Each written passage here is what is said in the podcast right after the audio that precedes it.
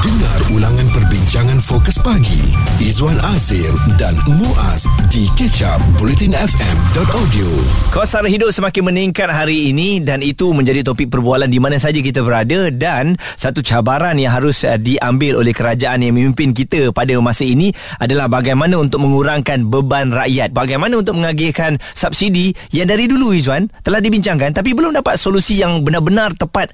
Kalau nak diberikan subsidi ni kena kepada orang yang memang betul sasarannya. Mm-mm, dan uh, entah bila semalam atau awal pagi tadi saya membaca satu artikel yang kabarnya sekarang ni dah tak boleh panggil B40 lagi. Orang dah mula panggil B60 tetapi keadaan sebenarnya dah B70. Uh, jadi itu menunjukkan betapa kumpulan yang di bawah pendapatan um, agak rendah ini sudah semakin membesar. Jadi keprihatinan kerajaan membantu mereka ini termasuk dengan memberikan subsidi.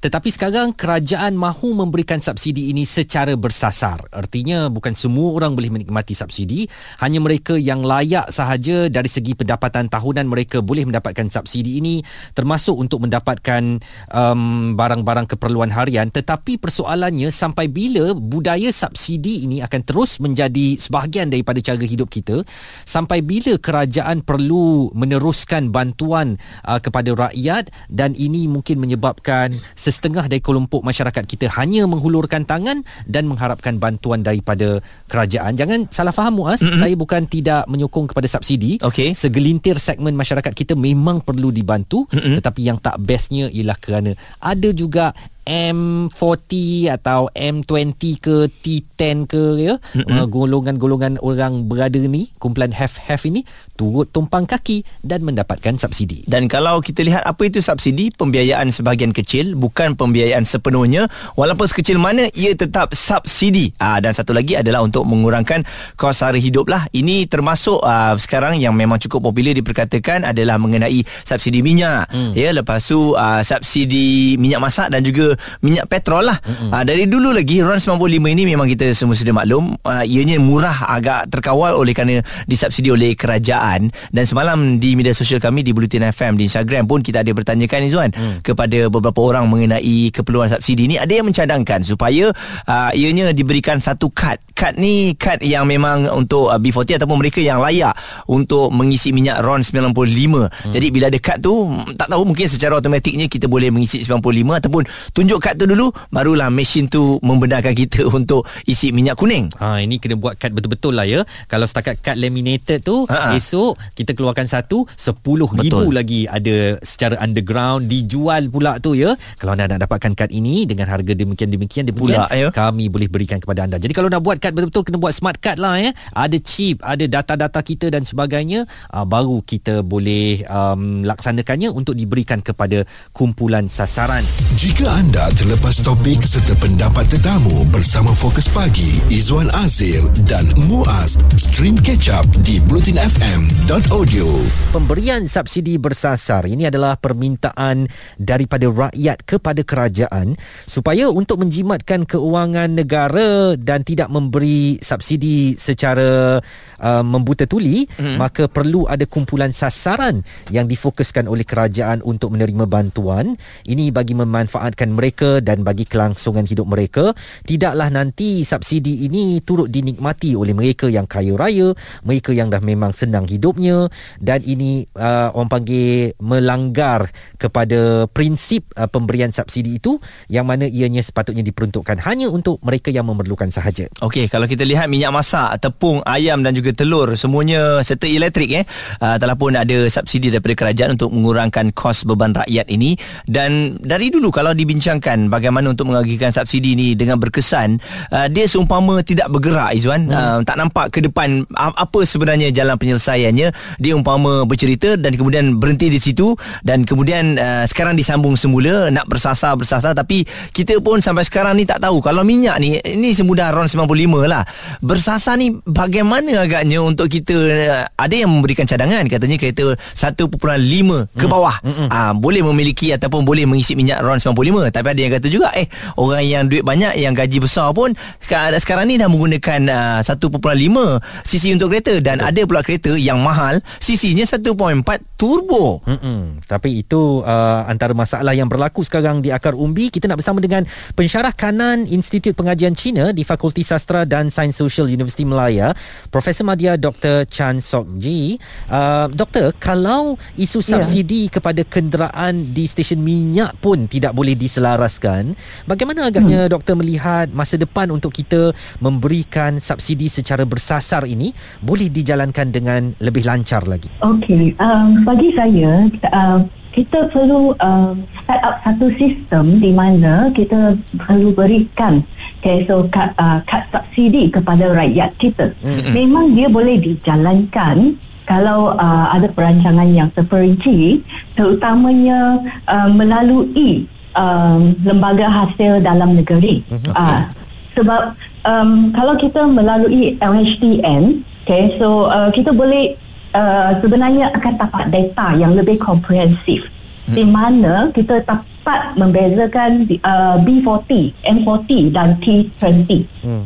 Uh, dalam kad tu uh, boleh saja kita set uh, ber, uh, beratusan um, subsidi yang perlu kita berikan dan ini akan um, menyelesaikan masalah yang uh, tadi uh, uh, saya cakap pasal um, subsidi ni um, sebenarnya kalau kita ikut sisi kenderaan uh, orang kaya pun okay, uh, kita tahu BMW Betul. ke Merc pun uh, ada sisi yang lebih rendah yep. kan uh, so jadi um, subsidi ni kalau dia boleh melalui uh, taxpayer melalui LHDN saya rasa uh, dia dia akan dapat dilancarkan dengan lebih uh, cekap. Mm-mm. Ini bermakna kalau mereka yang uh, mungkin uh, dikira isi rumah lah doktor eh kalau uh, sumber yeah. pendapatan isi rumah tu tak termasuk mm. kalau suri rumah juga mungkinkah boleh mendapat subsidi ni yang tidak bekerja sepenuhnya. Okey, sebenarnya kalau uh, um, konsep tax declaration okay. kita perlu declare tax tapi pembayaran tax kalau isi rumah yang tak bekerja dia mungkin tidak akan di uh, kenakan tax kan mm-hmm. tapi dia boleh saja register dekat LHDN untuk uh, tax declaration hmm. bagi tahu dia tak bekerja hmm. lah eh dan, ya betul uh-huh. dan kalau dia perlukan kerja LHDN tu boleh refer dia kepada Human Resource Ministry dan untuk job matching So hmm. jadi uh, pemberian subsidi ni kita dapat start uh, macam mana uh, benefit dia. Kalau kita jalankan dengan lebih uh, dengan betul. Hmm. Sekejap lagi hmm. kita nak bertanya mungkin mekanisme lain yang boleh dipertimbangkan oleh kerajaan doktor. Apa lagi langkah yang boleh mereka lakukan selain kalau memperkenalkan kad uh, untuk memberikan subsidi secara bersasar ini. Izwan Azir dan Muaz di Ketchup Politin FM. Pemberian subsidi bersasar itu antara yang kita dapat lihat highlight ya apabila uh, Datuk Seri Anwar Ibrahim uh, menjadi Perdana Menteri memang itu yang dia mahu uh, kalau boleh kita mudahkan hmm. agar mereka yang betul-betul memerlukan akan menerima bantuan ini dan mereka yang boleh bergerak sendiri maksudnya di luar ke, maksudnya yang mempunyai sumber pendapatan yang bagus ah, bolehlah bergerak tanpa ada subsidi. Ketika ini saya melihat um, yang bersasar mampu dan se tidak-tidaknya berjaya dilaku oleh kerajaan dilakukan oleh kerajaan ialah uh, subsidi kepada kenderaan asing eh yang mm-hmm. menggunakan minyak. Betul. Uh, maknanya contohnya kenderaan daripada Singapura dan Thailand memang tidak dibenarkan untuk mendapatkan RON 95 mereka hanya boleh mengisi RON 97 sahaja. Dan jika ada pengusaha stesen minyak yang menjualkan subsidi uh, uh, minyak petrol bersubsidi ini kepada kenderaan asing mereka akan dikenakan tindakan. Mm-hmm. beberapa peniaga um, atau pengusaha stesen minyak ini telah dikenakan tindakan. Tetapi bagaimana agaknya untuk peringkat domestik ini? Kita tidak mahu nanti uh, pemantauan dan penguatkuasaan itu tak ada. Uh, jadi sewenang-wenangnya walaupun dah dinamakan subsidi bersasar tetapi uh, tetap juga ada kumpulan mereka yang dalam um, kelompok orang have-have atau orang kayangan ini turut menikmati subsidi mm-hmm. kita masih lagi bersama dengan pensyarah kanan Institut uh, Pengajian Cina di Fakulti Sastra dan Sains Sosial Universiti Melaya Profesor Madya Dr. Chan Sok Ji Doktor, tadi Izzuan ada kata kalau let's say kita keluar kad istimewa ni lah ya untuk membantu mereka yang memerlukan takut ada hmm. ketirisan. Sebab uh, kalau satu kad tu diwujudkan contohnya dikeluarkan oleh HDN sendiri tiba-tiba ada pula kad-kad tiruan yang lain. Siapa nak kad subsidi? Mari uh, beli kad saya. Dah jadi satu ketirisan yang lain pula mungkin berlaku. Pandangan doktor? Sebenarnya kad tu uh, konsep dia senang saja kan? Uh, kita boleh buat saja macam uh, taxpayer ID hmm Ah kan. Uh, setiap isi rumah ada uh, taxpayer ID yang uh, dia sendiri. Mm-hmm. Uh, jadi dia macam IC kita yang ada nombor IC yang tersendiri. Okay. Kalau kita hilang IC, kita pergi uh, immigration, kita nak uh, nak uh, buat IC baru. Sebenarnya bila kita buat IC baru, IC yang lama tu akan dibatalkan. Betul. Dan kod uh, kat belakang IC kita tu dia akan tukar kepada 02, 03 begitu kan. Hmm. So uh, kad pun boleh uh, sebegitu. Dia tak boleh banyak kad.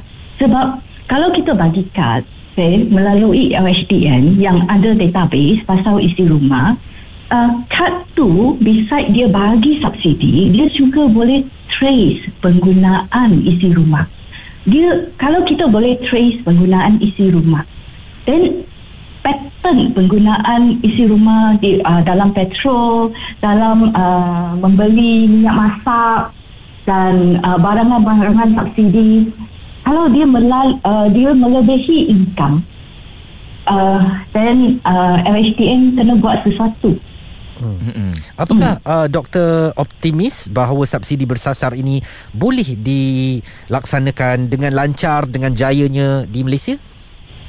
Uh, saya optimis sebab uh, sebagai uh, seorang uh, ekonomis, okay, so um, memang kita um, uh, support uh, subsidi bersasar hmm. sebab dia akan mengurangkan uh, belanjawan negara. Hmm. Okay, so um, dalam uh, pengurusan dan uh, men- uh, akan channelkan lebih banyak okay, pelanjawan kita kepada uh, kementerian-kementerian yang memerlukan. Contohnya sekarang okay, food security. Kita mm-hmm. perlu ya, lebih banyak allocation kepada food security kepada development mungkin in future.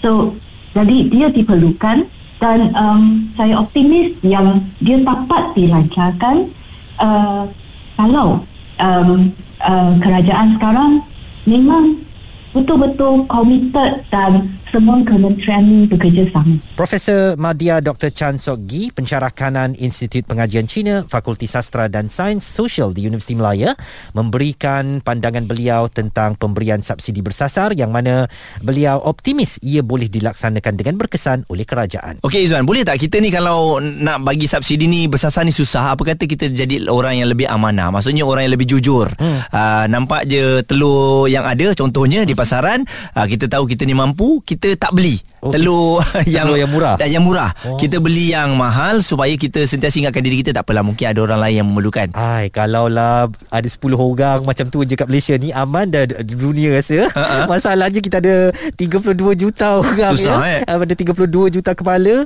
Uh, tak semua berfikiran macam tu ya. Okey. Ha? saya ingat senang kalau ada orang yang berjujur macam tu. Maksudnya bila ada orang yang jujur um, subsidi bersasar ni tidaklah sukar untuk dilakukan. Hmm. tapi macam Zuan katalah ialah betul. Susah juga nak mengenakan ataupun uh, kita nak ingatkan semua orang untuk sentiasa ingat orang di belakang kita kan betul. Uh, sekejap lagi kita nak bersama dengan seorang pengarah eksekutif di sebuah syarikat di Malaysia nak melihat bagaimana kalau golongan T20 tidak mendapat uh, subsidi apakah nanti akan mendengus juga atau mendengar suara-suara kritikan?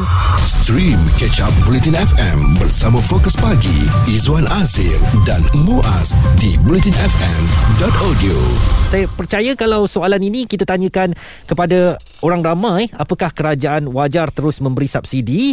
Uh, pastinya ramai yang mahukan subsidi daripada kerajaan tetapi sekarang ramai juga yang mahu supaya subsidi ini diberikan hanya kepada mereka yang layak untuk menerima subsidi. Tidak lagi dinikmati oleh segenap lapisan masyarakat. Tak kisahlah kaya atau miskin semuanya dapat subsidi dan itu sebenarnya kalau berlaku ia tidak bagus untuk perbelanjaan dan hmm. bajet daripada kerajaan. Tapi kalau kita lihat juga mungkin ada golongan yang tidak akan berpuas hati sebab mungkin melalui slip gaji mereka ini dalam golongan M40 nak ke 2020 lah. Mm-hmm. tapi apabila dihitung-hitung dengan hutang dengan uh, bayaran bulanan yang mereka kena bayar pada penghujungnya mereka pun sama saja ya. Mungkin jatuh kepada B40 kita tak tahu. Mm-hmm. ini mungkin uh, dari segi uh, peruntukan ataupun perbelanjaan peribadi kita. Dan ini antara kenyataan yang telah pun uh, dikongsikan oleh Perdana Menteri kita Datuk Seri Anwar Ibrahim mengenai subsidi. Saya tidak ada masalah dengan subsidi bagi rakyat itu utama yang susah.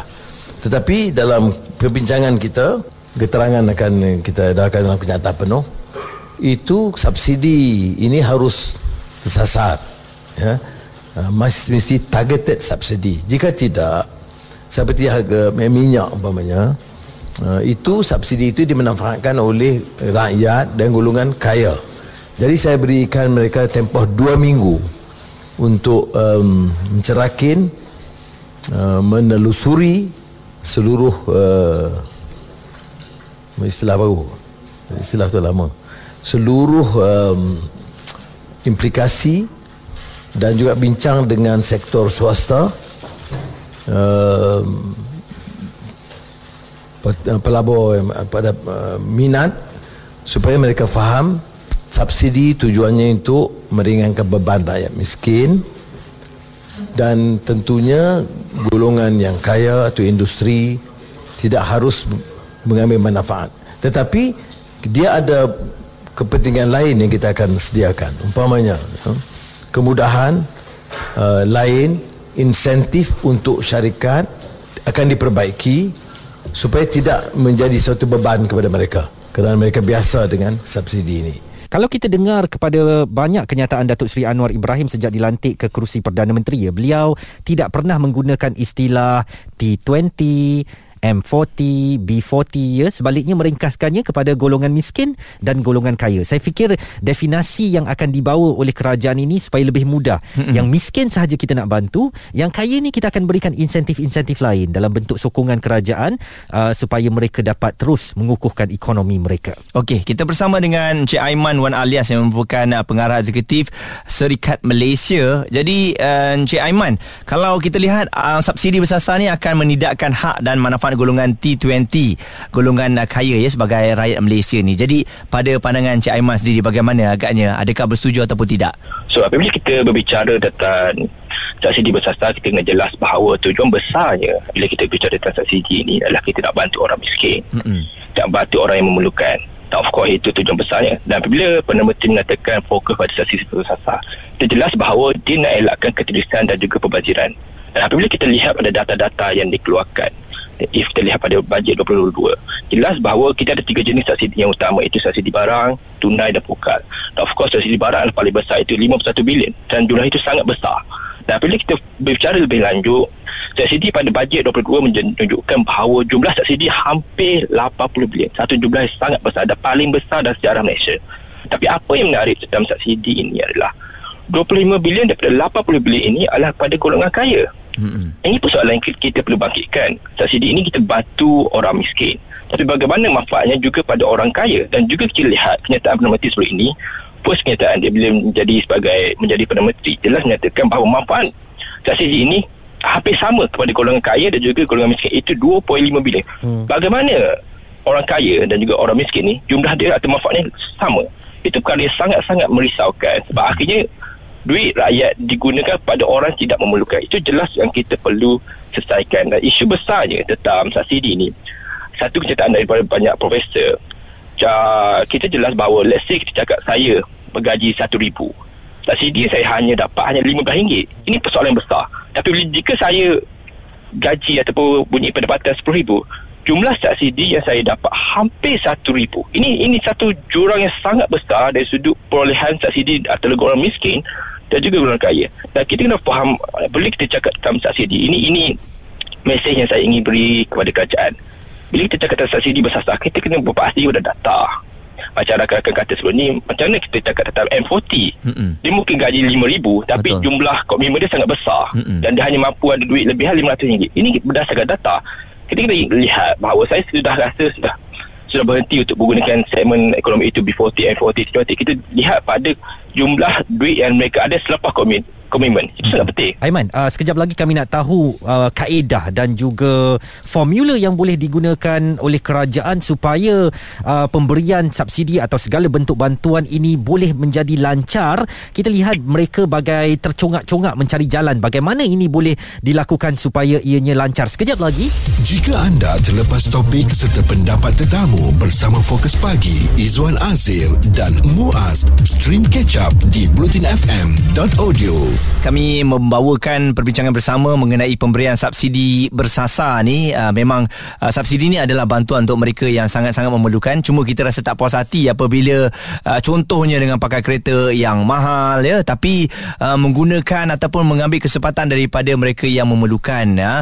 Uh, RON 95 contohnya minyak. Kita tengok sedap je diisi kan. Tapi tak apa mungkin sebab uh, 97 pun naik tinggi. Hmm. jadi mereka ada alasan yang tersendiri. Cuma kalau kita lihat minyak masak telur yang ada di pasaran ya yang murah tu juga mereka ambil menyebabkan mereka yang betul-betul memerlukan ni duit ni memang ngam-ngam cukup-cukup je ada kat situ tapi tak dapat nak beli Kita masih lagi bersama dengan pengarah eksekutif Serikat Malaysia, saudara Aiman Wan Alias. Aiman, uh, saya tertarik dengan anda katakan tadi bahawa kalau kerajaan memberikan bantuan tunai sebagai contoh kepada mereka yang um, layak, ini juga satu bentuk uh, subsidi bersasar kerana bantuan wang tunai terus diberikan kepada mereka, tetapi ia tidak juga meningkatkan taraf hidup uh, rakyat itu.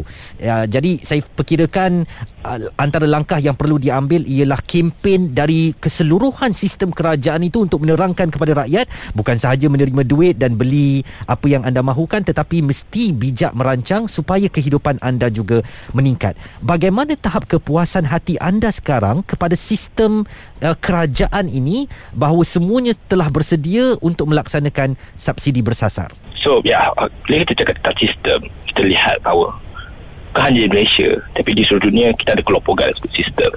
Of course Tapi bila kita bicara Ramai mengatakan bahawa Oh if kita bagi seribu Kepada orang miskin Dia akan gunakan Benda itu pada perkara yang tidak faedah. Itu tidak benar. Memang jelas ada kajian mengatakan bahawa Siap subsidi atau duit diberikan kepada orang miskin Mereka akan gunakan pada dua perkara. Beli barang keperluan Dan juga pendidikan kat anak-anak ni okay. hmm. tapi isu besar dalam sistem kita adalah saya tak faham. Ini ini isu yang saya sangat ingin tekankan lah.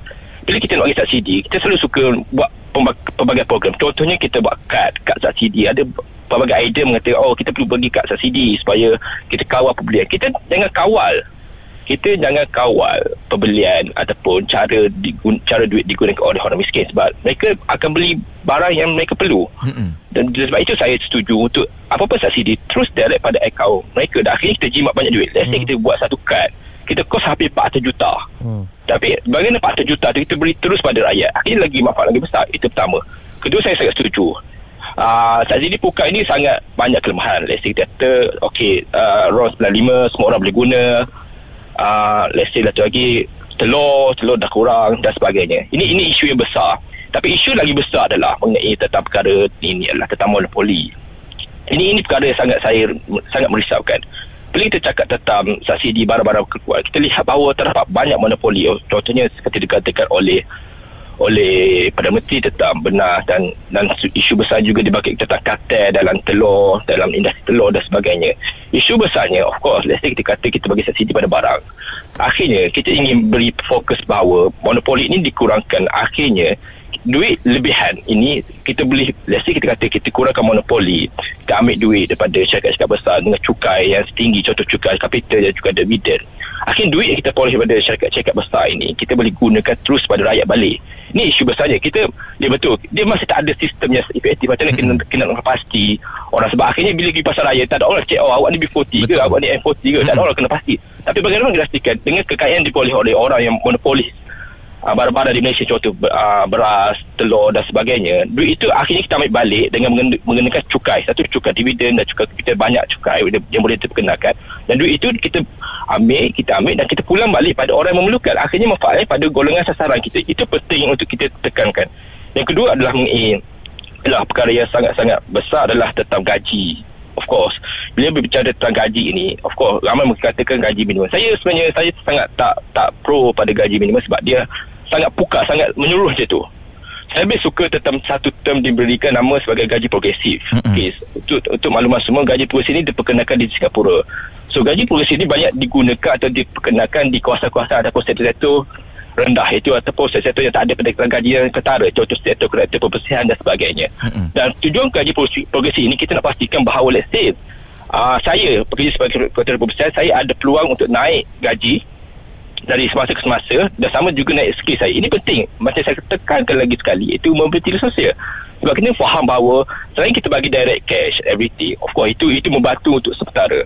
Tapi akhirnya kita nak bagi uh, sistem bahawa akhirnya dengan sistem yang ada ni mereka ada duit lebihan dengan kerja mereka ada. Aiman Wan alias pengarah eksekutif Serikat Malaysia memberikan pandangan tentang bagaimana kerajaan boleh merangka strategi untuk memberikan subsidi secara bersasar kepada mereka yang benar-benar memerlukan. Betul dan saya dapat lihat juga ini akan menjadi pro and cons lah dari segi popularitinya um, satu kenyataan ataupun keputusan yang akan dibuat nanti Zuan. Mm-hmm. Uh, mungkin bila subsidi bersasar ni akan diperkenalkan nanti tak tahu macam mana sistemnya mungkin ada golongan yang CP-CP uh, ah, hampir tak dapat subsidi ni akan mula marah lah. Uh, seperti kena bayar teks lah kan? Uh, jadi benda ni akan menjadi satu isu yang berpanjangan tapi kita harapkan memang akan ada jalan penyelesaian yang terbaik. Dan apapun uh, saya harapkan kalaupun kita menerima subsidi tetapi kita harus mengharapkan kerajaan supaya lebih memberi joran kepada kita ya. Jangan memberi ikan beri joran supaya uh, kita tahu cara untuk menangkap ikan itu. Uh, dan janganlah kita mengharapkan kerajaan untuk terus memberikan ikan hari demi hari kepada kita uh, dengan apa yang diberikan oleh kerajaan itu belajarlah untuk memperbaiki kehidupan kita. Stream Catch Up Bulletin FM bersama Fokus Pagi Izwan Azir dan Muaz di bulletinfm.audio.